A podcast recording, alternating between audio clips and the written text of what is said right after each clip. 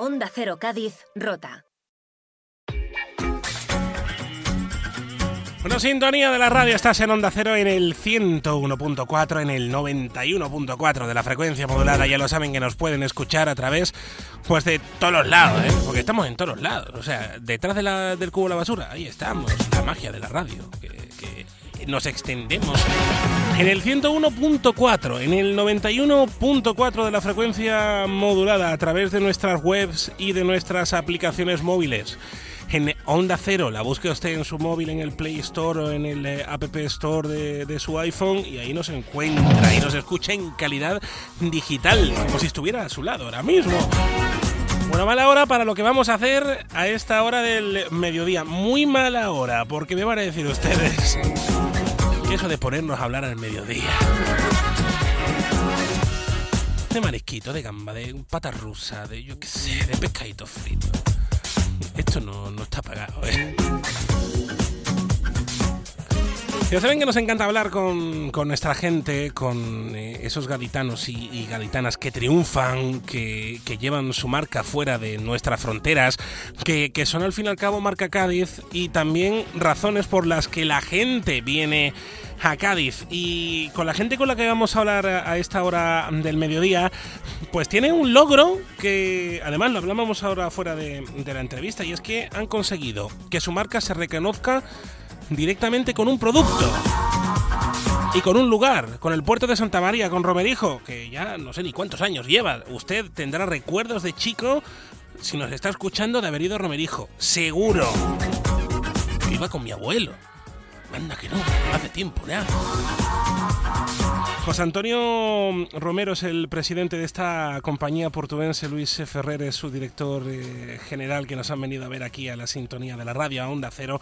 ¿Cómo estáis? Muy buenas tardes. Hola, buenas tardes. Hola, buenas Jaime. tardes, Jaime. Lo que decíamos, habéis conseguido algo que muy pocas marcas consiguen, que es que se os relacione directamente con un lugar o con un producto. Marisco, anda Romerijo, el puerto de Santa María, anda Romerijo.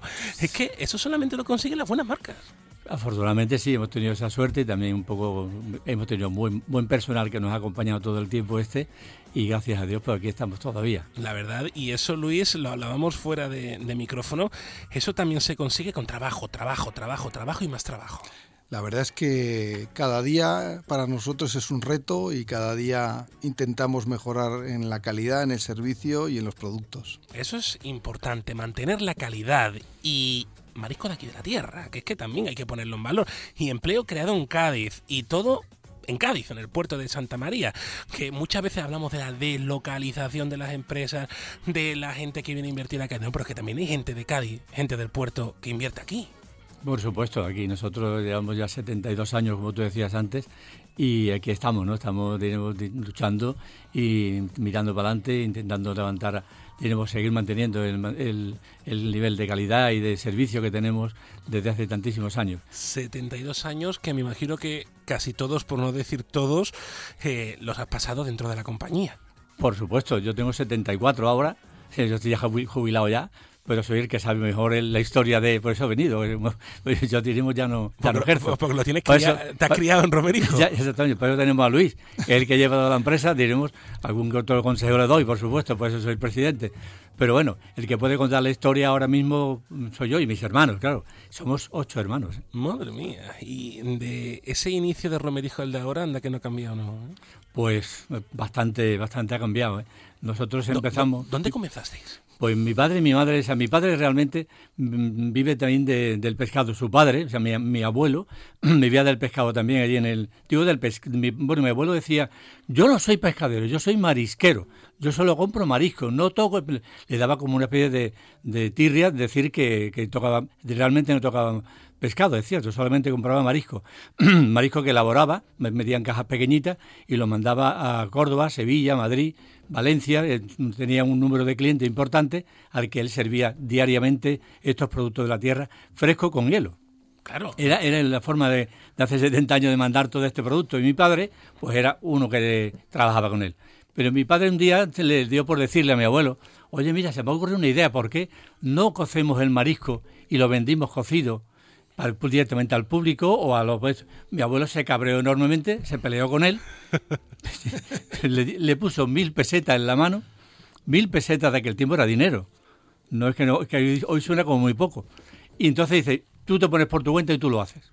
Y efectivamente mi padre, en unión con mi, con mi madre ya, eran, diremos, eran recién casados y mi abuelo, ya por parte de madre, le dejó un, lo que sería una covacha, como decía antiguamente, un, un, local pequeñito en la azotea de la casa donde vivía mi abuelo, Antonio. Y allí empezó mi padre y mi madre a cocer marisco en una ollita que hicieron grandota y a empezar con algunos clientes de que le había robado a su padre. le empezó a decir que iba a mandarle marisco cocido y así empezó mi padre, mandándole a, Sevilla, Córdoba, más cerquita, ¿no? Y esto lo mandaba ya, en vez de mandarlo por camiones, como hacía mi abuelo, lo mandaba por el, el, rápido, era entonces el tren rápido, que salía a las 7 de la mañana de la, de la estación de, ferrocarril del puerto. Yo me acuerdo que iba muchas veces con él, o bien en, un... Bueno, al principio no tenía coche, evidentemente, y, traían el producto desde la lonja hasta la calle Ganao, en el 49, que era donde estaba esta casa que decía antes, y tardaban como una hora o así en llegar porque iban en un carro, en un carro que llevaba un par de personas por delante y otros tantos que empujaban por atrás. Con lo cual, imagínate, los principios fueron totalmente, o sea, muy, muy, como diría, mm, muy trabajosos. No, claro, al fin y al cabo lo que también había en aquella época, pero claro, eh, una empresa que en principio, si no me equivoco, eh, eh, os dedicaba y se dedicaba a la exportación de marisco a, todo el país, pero luego alguien, no sé quién, ahora me lo va a contar usted, dijo, pues lo vamos a vender al peso en el puerto. Eh, te, te cuento. Es, que ahí, está la, la seña claro, no, mi padre, mi padre que empieza haciendo un poco lo que es su padre, mandándoselo a clientes que tenía fuera, de que él supo, o bien mi abuelo se lo dejaría un poco para que probara y tal, y empezó a trabajar. ¿Qué pasaba? Cuando tú elaboras, tú cueces, tú después tienes que empaquetar, poner el marisco en, condiciones que se llama estivar, que poner mm, uno al lado de otro para que esté bonito, y después cuando terminas, resulta que tienes un pequeño excedente. O sea, te ha sobrado producto. Te lo puedes comer un día pero todos los días te lo puedes comer. Entonces ahí aparece mi madre. La fundamental, diremos, de, lo que es Romerijo hoy es mi madre, Dolores. Dolores, Dolores Sánchez Teja. Eh, vamos a decirlo todo completo que si no se nos enfada. ¿eh? Dolores Sánchez Teja. Y ahí, eh, a ella fue la que se le ocurrió lo vamos a vender como vende el romerijo. Sí, porque ella no empezó, digamos aquellas pequeñas que era, sería un kilo, dos kilos, tres kilos, pues lo vendía ante las vecinas la vendía barato, lo vendían las vecinas. Nosotros vivíamos en una casa de vecinos, en la casa aquella yo creo que había unos 7, 8 vecinos, y bueno, y arriba y abajo había otros tantos vecinos que mi madre conocía, pues ya tenía un par de años en el, en el barrio. Y así empezó. Después, como un año, año y pico más adelante, consigue en la esquina de la plaza de Abastos del puerto de Santa María, frente a lo que actualmente es todavía la Pastora, que entonces también era la Pastora, con una caseta de playa antigua, mi padre le, abre por un lateral, le abre una gran ventana, levanta eso, como hace muchas veces todavía en la feria hmm. antiguamente. Y ahí mi padre pone un puestecito ya en la... y mi padre le cuece también un poco marisco ya añadido. Ya no es solamente a sobra, ya le cuece marisco, ya tiene un poco más de variedad. Gamba, langostino, cigala, boca de la isla, que era muy típica en aquel tiempo, todavía lo es. Todavía lo es, hombre, pero, está, pero, pero, está prohibido, pero está prohibido pescarla. La que se vende en el mercado mismo todavía viene de Marruecos. De Marruecos. Y entonces allí empezaba, de nuevo, donde empieza realmente la venta al público del producto de romerijo. O sea, todavía, entonces era, una cosa que no he dicho que es importante, mi abuelo se, se, se, llamaba... Mm, em, ¿Cómo era mi abuelo? ¿no? Eso no lo domino yo ya. ¿eh? Eh, sí, sí, sí. Manuel Romero García. Manuel Romero García. Entonces mi padre cuando empieza, en la, porque las cajas había que poner el nombre de quien lo mandaba para mandarlo a distintos sitios. Entonces él ponía Romero García Hijo. Romero García Hijo, después Romero G Hijo. Y entonces mm, él tuvo dinero poco a poco, fue aumentando sus ventas. Y mi hermana, o sea, mi, mi, padre por un sitio y mi madre por otro, y, y fueron subiendo, subiendo. Y en unos, en unos siete, ocho años se, se, le queda pequeño aquello de mi abuelo, muy pequeño. Y entonces ya mi padre tenía capacidad económica para comprar un local en la calle Ganado número uno, la, la parte de muy cerca de la Plaza Herrería actual y, allí ya monta un localito un poquito más grande, ¿no? Y allí pues ya, ya los clientes han ido subiendo, ya tiene como 30 o 40 clientes, mi madre tiene un puestecito relativamente con 3 o 4 metros de ancho, vende, o sea, ya, ya está más montado.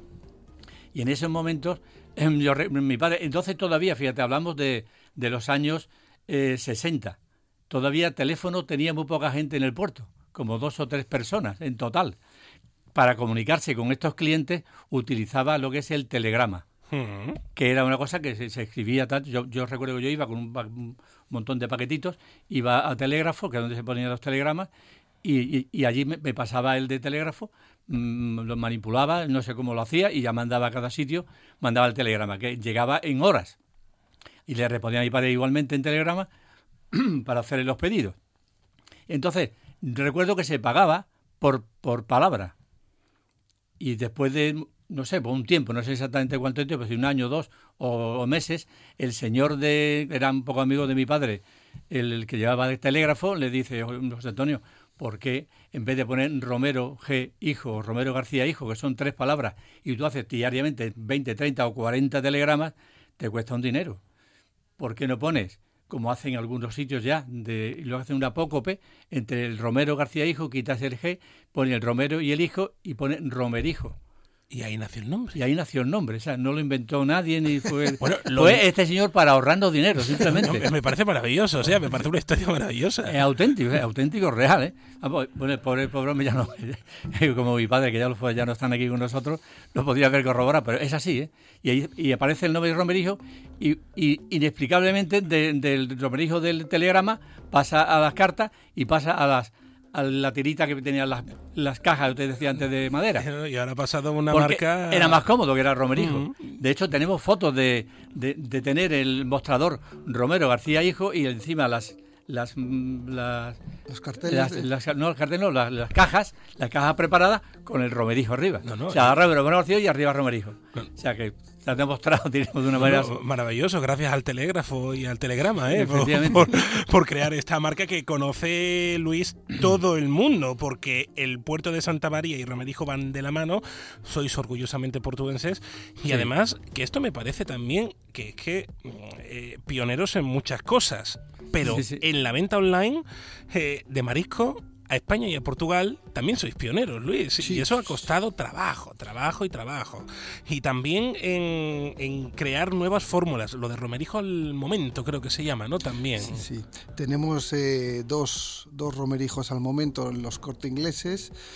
En, uno en San José de Analfarache, en Tomares, y otro lo tenemos en, Cádiz. Pero realmente lo que, lo que más me impresiona es que uno va viajando por el mundo. ¿eh? Yo le contaba, te contaba antes, Jaime, que, me acuerdo que yo en Uruguay, ¿no? Yo estuve en Uruguay con unos amigos, un exjugador del Cádiz, por cierto, con Andrés Fleurkin, ¿no? Y tuvimos una comida un día y vinieron unos amigos que también son jugadores de fútbol y dije, ¿dónde, ¿de dónde eres? Y tal, y me dicen, soy, vengo del puerto y tal, y me dice, hombre, ¿dónde está Romerijo? ¿no? Y dices, oye, internacionalmente se conoce la marca, ¿no? Y eso es impresionante, la verdad. Eso es impresionante y eso es algo que, como bien decíamos al inicio, las marcas se consiguen con mucho esfuerzo. Y es lo que hoy estamos contándoles en este tiempo de radio, pues esta historia de, de Romerijo. Cinco tiendas en el puerto, eh, dos Romerijos al momento, uno en Cádiz y otro en San Juan. Y Luis, ¿planes para abrir una tienda, un restaurante fuera del puerto? Siempre estamos abiertos, siempre estamos mirando posibilidades. Nos encantaría estratégicamente aquí en Cádiz, nos encantaría en la, en la milla de aquí, de que dicen de, Uy. de esto, nos encantaría. El tema se ha intentado varias veces eh, y, y siempre hay trabas, pero seguimos buscando y seguimos buscando y te aseguro que en breve podremos comunicar que, que hemos venido O sea, aquí. que hay cositas. Hay cositas, estamos por ahí viendo cosas de Preparando, preparando, cociendo, preparando. se podría decir, ¿no? Pero eh, hay, hay un tema, o sea, tiene que ser muy cercano porque no podemos eh, abrir tiendas ni en Barcelona de momento y tal porque no queremos que se pierda la esencia de Romerijo, nunca. Y como y, y poquito a poco, pues en estas zonas de forma cercana podemos comunicarlo a, a- a nuestros empleados. O sea, no, no, no, no queremos, queremos que sea muy, muy, muy lenta para que la esencia de Romerijo siga siempre y la calidad sea siempre la que queremos prestar. Pues eh, de verdad que estamos muy contentos de, de escucharlo yo y mucha gente que nos está escuchando ahora desde Cádiz, desde San Fernando, desde Chiclana que diga, oye, pero yo me quería ir a Romerío, pero tengo que ir hasta el puerto. Tranquilos, que queda poco, queda poco, queda muy poco. Luis Ferrer, que el director general de Romerijo, José Antonio Romero Sánchez, que él es eh, el presidente de esta compañía portuguesa. Luis Ferrer Puga, ¿eh? también hay que recordar.